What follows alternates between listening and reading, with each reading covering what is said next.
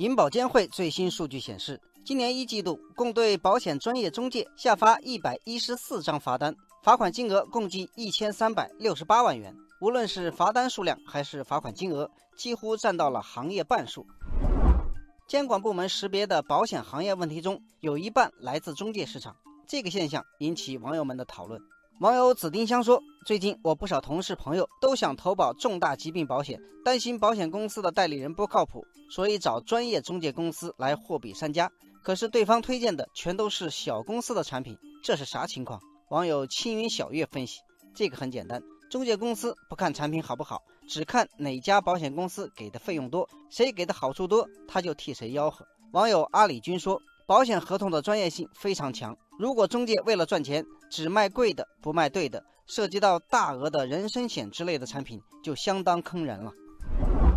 据银保监会发布的数据，去年保险中介渠道实现保费收入 3.37 万亿元，占全国总保费收入的 87.4%。 近5年来，保险中介渠道保费占比始终在 80% 以上，是保险销售的重要渠道。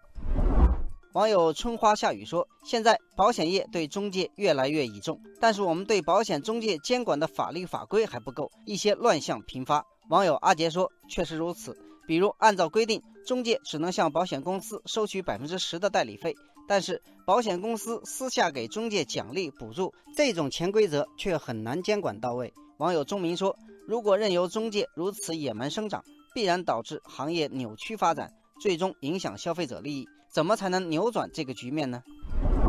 事实上，早在2014年，原保监会就进行了全国范围内的保险中介市场清理整顿工作。不过，由于保险公司和保险中介机构过度追求业务增长，部分机构和人员在经营方面铤而走险，也成为监管系统处罚的重灾区。